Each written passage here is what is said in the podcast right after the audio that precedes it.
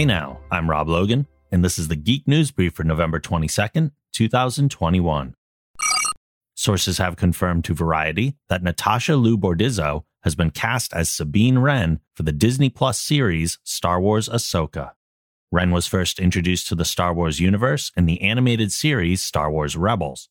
She is a young Mandalorian and a weapons expert, particularly when it comes to explosives.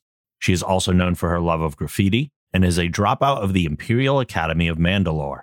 After the fall of the Empire, Wren and Tano struck out in search of their missing friend, Ezra Bridger.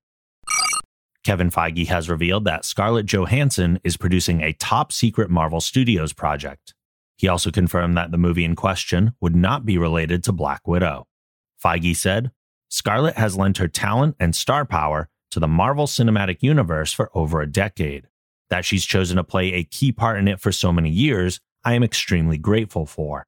Working with her has truly been one of the most memorable and rewarding collaborations of my career. Feige didn't share any additional details about Johansson's next MCU project, but presumably, it's a film that hasn't been announced yet. Riot Games' League of Legends animated series Arcane has been officially renewed for a second season at Netflix. Stars Hailee Steinfeld, Ella Purnell, and Katie Leung are set to reprise their roles for season two, which is currently in production. Arcane follows the origins of popular League champion sisters, Jinx and Vi, as they seek to reunite. Overcoming the world of Arcane is a dark power that brings on violence and chaos and threatens to keep the sisters apart. That's it for this edition of the Geek News Brief. Make sure to check out our other podcasts on the Geek Generation Network over at thegeekgeneration.com.